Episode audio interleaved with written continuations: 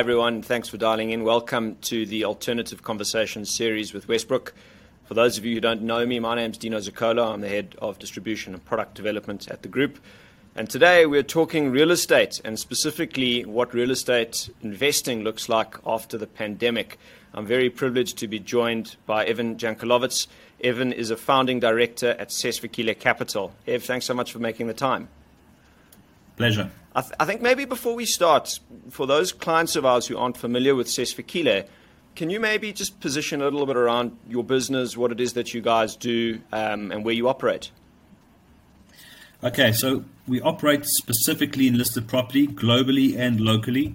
We set up just under 11 years ago. Uh, there were three founders, myself, uh, Evan Jankelowitz, who was formerly at Stanlib. I used to run the property division there and used to run a local and a, a global developed market fund there.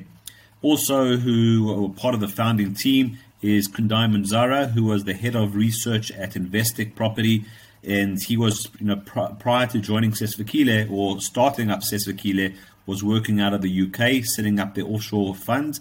And we also had a, the third person in in the grouping as the founders was Mohammed Kalla, who was a uh, number one rated sell side analyst at that time with BJM and looking purely at property. So the three of us got together and decided to focus purely on property. That is our strength, that is our skill set, and we set up a, a niche business. I, I, don't like to, you know, really say boutique because we, we don't want to see ourselves as it's got a bit of a stigma as, as just small for the sake of it. But we set up a property exclusive uh, fund and we look only two products at the moment local and offshore i got you i got you so local and offshore listed property i mean and it's been a yes. it's been an interesting journey evan i mean if I think back, uh, maybe talking South Africa first, a couple of years, you know, listed property was the darling of the market. I recall times where, you know, there were inwardly listed REITs trading at multiples of NAV and, you know, the capital raising cycle was strong. Corporate finance houses around South Africa were having a whale of a time listing money uh, or raising money for the listed property funds. Things started to change, and, and, and interestingly, that change I think started before COVID um, things now, I suppose, are tough. But before we get to COVID, what was it in your mind, Evan, that, that served as the catalyst for, for the changing of this perception around property in South Africa? It's, it's not the catalyst. You must look at the history. So, yes, property was a darling of the sector. So, if you look at, call it circa 18 years ago, the property market was unloved. It was unknown because I remember speaking to some generalists when I was a, a, an analyst at Stanlib saying, why do I have to look at the subsector, which is a whole sector of, call it 15 stocks at the time, where I can look at Pick n Pay, which was the market cap was bigger than the entire subsector. So as it grew, you saw a marginal demand coming through. You also saw the compression in interest rates, which pushed valuations. And also you saw, remember, property was trading at a huge discount both on NAV and, and also much higher uh, yields than the bonds, you also saw that normalize. So you saw a normalization. The initial years, you saw property normalize. So that huge run where you saw circa 25, 30% a year in and out for quarter four five years, that was that was uh, merited, no, most definitely. However, subsequent to that, unfortunately, you know, it was loved too much, and and the, the love was, you know, on the other side had to be given back and the the companies thought they had to deliver on that those uh, growth numbers, the distribution growth of call it circa ten percent, and that is not possible. It's possible in, a, in an economy that is growing at you know three four percent GDP, but it's not possible into perpetuity, especially as GDP falls you know, you know falls down to kind of uh, flat lines at zero. So what we saw is coming coming through Nenegate, and even slightly before Nenegate, there was no you know no way that these companies could, could deliver on eight percent, eight and a half percent distribution yields, but they were doing that. And how were they doing it? They were converting capital to income, and that is most definitely not sustainable. And that created a hole, and that hole effectively came to the fore really at the beginning of 2018, where the, some of the hedge funds targeted uh, the Resilient grouping and some of the alloc- allocations I don't think were, were fair or correct, but some were. And some of, them, some of them that were correct was there was a lot of financial engineering. And to be honest, you know, they, they could have continued with it because the market was willing to give them money, you know, at very high multiples and they could reinvest it very well. And you know, any any allegations of criminality, I think were they were not called for. I don't I don't believe in that. I think to be very honest and give them credit, the one thing that Resilient did very well is that their transparency was always there. They disclosed everything. Unfortunately, a lot of the the buyer side decided not to read. Yes, they were aggressive, but why not be when the, the market was feeding you and they just carried on? They're also very good operators. So they never just took the money and you know did foolish things with it. They they kind of put it into assets and they delivered all one of the best managers of you know big retail in the country. So, so Evan, just a quick one. You, you, referred earlier to converting capital to income. For those who aren't perhaps as close to the REIT sector, I mean, what what does that mean? You know, is that the the REITs what your distribution is meant to be is really meant to be your, your income that you distribute on an ongoing basis. And if you see growth in that, it's really a, a see through growth in rentals and a little bit of gearing on that. However, what happens is there are many tricks to do it. But for example, where you go offshore, and obviously 2016 is a, huge catalyst when a lot of uh, individuals and companies saw what happened through Nenegate and they took they kind of took money offshore. And what happened is it was a lot easier to invest offshore at a carry, meaning that if you wanted to buy an asset in South Africa, your funding costs, you know, were a lot higher than the, the than the cost of the actual asset. You know, if you had interest or funding, debt funding costs of circa 9 10%. Whereas if you went to, for example, to, to Europe, you could fund through debt at 2 3% and buy an asset at 4 5%, which is great. But the truth of the matter is the growth is no longer there but they use that initial carry at the expense of future growth in order to prop up or push earnings. So in the in the initial stages, so that was one of the the tricks, but there were many more. Mm. But you know, turning capital, capital should not be distributed. Capital should be reinvested into or is really your your, your asset, your your bricks and mortar, where it should be reinvested to grow the underlying NAV of the company. I suppose I mean, the problem, as you mentioned, with that trick is if you buy an asset with a positive spread, next year it gets included in the base, and then you've got to do it again if you don't have growth, right? Exactly. And, you know, when guys were able to, as you say, when, you know, some of the stocks were trading at multiples of NAV, you know, when you raise money at those multiples and you can pretty much reinvest it anywhere and get a carry in your earnings and, well, in your NOI and that's great, but it doesn't last into perpetuity. It's a once off, and it actually makes it harder to recreate going forward. So, so Evan, I suppose the question for me that begs is, you know, is this fixation that we have in the REIT sector around assessing the quality and success of a REIT based on its ability to grow dividends per share, is that the right way to look at it? Because, like you mentioned, it creates these perverse incentives and almost these behaviors that aren't right. I mean, at some point, and maybe this is what added to you know the REIT sector not being as hot at the moment. At some point, does one not need to admit that South Africa is a market where perhaps we're ex growth or we're not growing at the levels that the market expects, um, and as a consequence, DPS growth might not be there. I agree completely, and I think that when you say is the market so kind of hooked up on on distribution growth, well, it was. I think the market has changed quite a bit in the last few years. I think if you look at a, a, lot of the analysts, they'll look at a total return outlook as opposed to just distribution and distribution growth. And as you've seen, a lot of these companies, they've done it for good reasons because, you know, they've got to firm up their balance sheets. But I don't think you're going to see the 100% payout going forward. Our REIT regime, unfortunately, you know, obliged the, especially the tax consequences, you know, these companies to pay out all of their distribution, you know, all of their earnings as distribution. And that unfortunately didn't allow them to reinvest in the assets, for example, in maintenance costs. And then you always had to effectively you know, turn that capital into income because some of that money should have been reinvested. So that was a conversion really of capital into income as well. So there, there are a lot of factors there. But again, that catalyst came through at the beginning of 2018. And uh, for better or worse, Resilient was the target. But uh, again, I, I, don't I don't think anything was underhanded there at all. I just think that they were slightly well, they were aggressive in some of their structures, but they were aggressive because it was working and the market was feeding them as as and when they raised capital. So no, you got to say who do you point the finger at? The the buy side, the sell side, or the company itself? So that was 2018. Let's fast forward now to today, where obviously we've gone through COVID. We've also just had a couple of weeks of unfortunate circumstances here in South Africa with looting and so on. Um, where do we find ourselves now? Obviously, it's been tough. It's been very tough. And, you know, when we came through, let's call it this time last year, I was actually well optimistic because you saw the valuations you know, really fall off a cliff, but you already started to see some transparency as to what COVID was bringing. So the lockdowns weren't as potentially protracted as we thought they would be, and we thought that the market completely overreacted.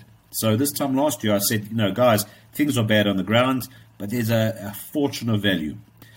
Subsequent to that, you know, call it 60% or so later, where the market has rallied quite aggressively, we've we've still got issues. The COVID isn't our primary issue. I, I really don't believe that. I think our primary issue now is the stability of SA and SA Inc. as a whole, and you know how do we get GDP on a, a positive tra- trajectory.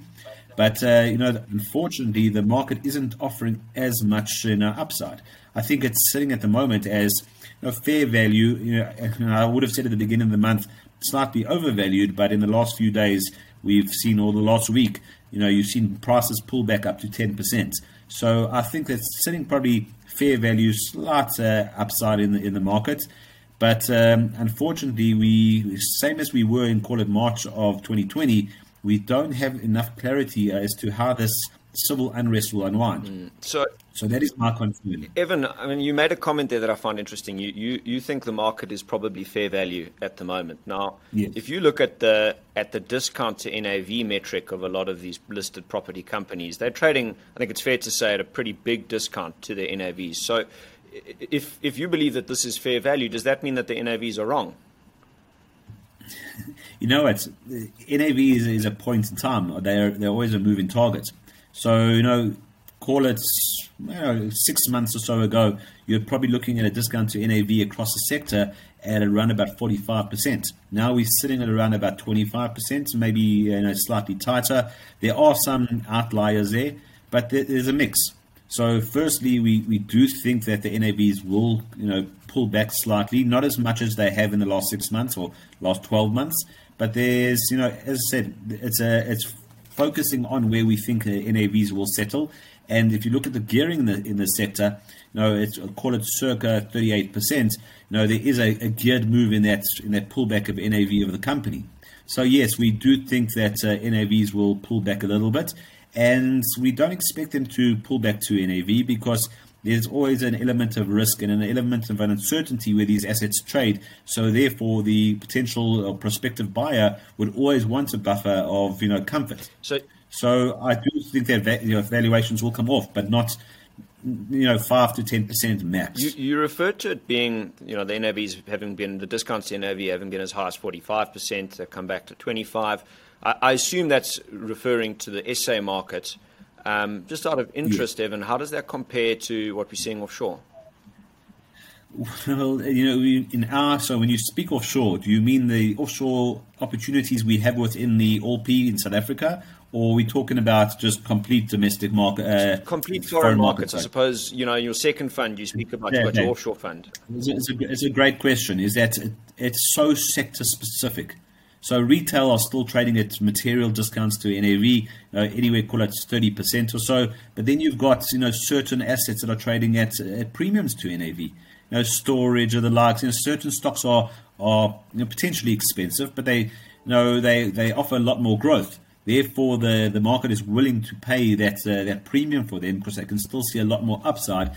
And with an upside in NOI, you still you see a, a, push in the NAV number as well. So there is still a lot of up and a lot of stocks there that are actually trading at a premium to NAV. You know, certain uh, industrial stocks around the world. I'll give you a, a, an example. Uh, a, European warehouse or logistics facility, it's called Warehouse du is trading at two times NAV. So that's pretty much where where NEPI was trading in its heyday. Funny enough, NEPI in the last week, besides this recent pull off, was actually trading back at NAV, which is very, very interesting. And at one stage, it was trading at about a 20, uh, 20 25% discount to NAV. So, you know, it depends on, you know, globally, it depends which sector you're in. So, you know, you're looking at multifamily, you're looking at office, those are all the discounts to NAV because they are weaker sectors at the moment in hotels and the likes. But if you look at some of the stronger, you know, higher, or call it the growth assets, they are trading at premiums to NAV. So if you took South African commercial retail, let's say, that is you, you would say sort of in line with where, where things are globally or, or at bigger discounts?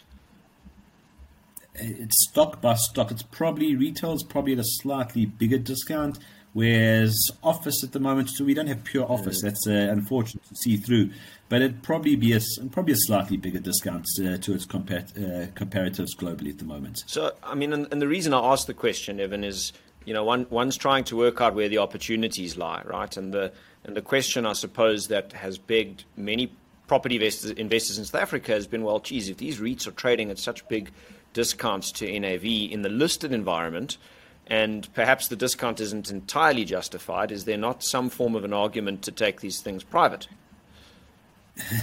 well, that's a separate argument to you know by itself in South Africa, as opposed to comparing it to offshore. So, you know, I'll, I'll give you an example. Is that uh, NEPI? everyone used to say if you want to compare it to Unibail, and this is before retail's big fallout globally, know, it's very expensive. And I always said no. Why is that? It's because look at the discount to NAV or the premium to NAV. I said, look at the NAV. Is that if you want to value these assets in, call it, um, in, in, Western Europe, you are valuing these assets at, call it, 3.5% at the peaks or 3%, you know, as a cap rate, whereas in, in NEPI, they were at 7% and they were generating as much revenue. They were probably better operationally than their compatriots uh, in the Western European assets. So you've got to look at both sides of that. So if you want to ask that question, you've got to look at a standalone.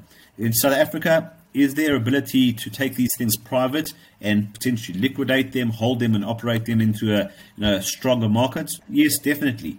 There was a huge opportunity nine months ago. Unfortunately, when you're caught up in the negativity and speaking maybe from a you know, private equity stance, I think guys were very slow to actually press the button.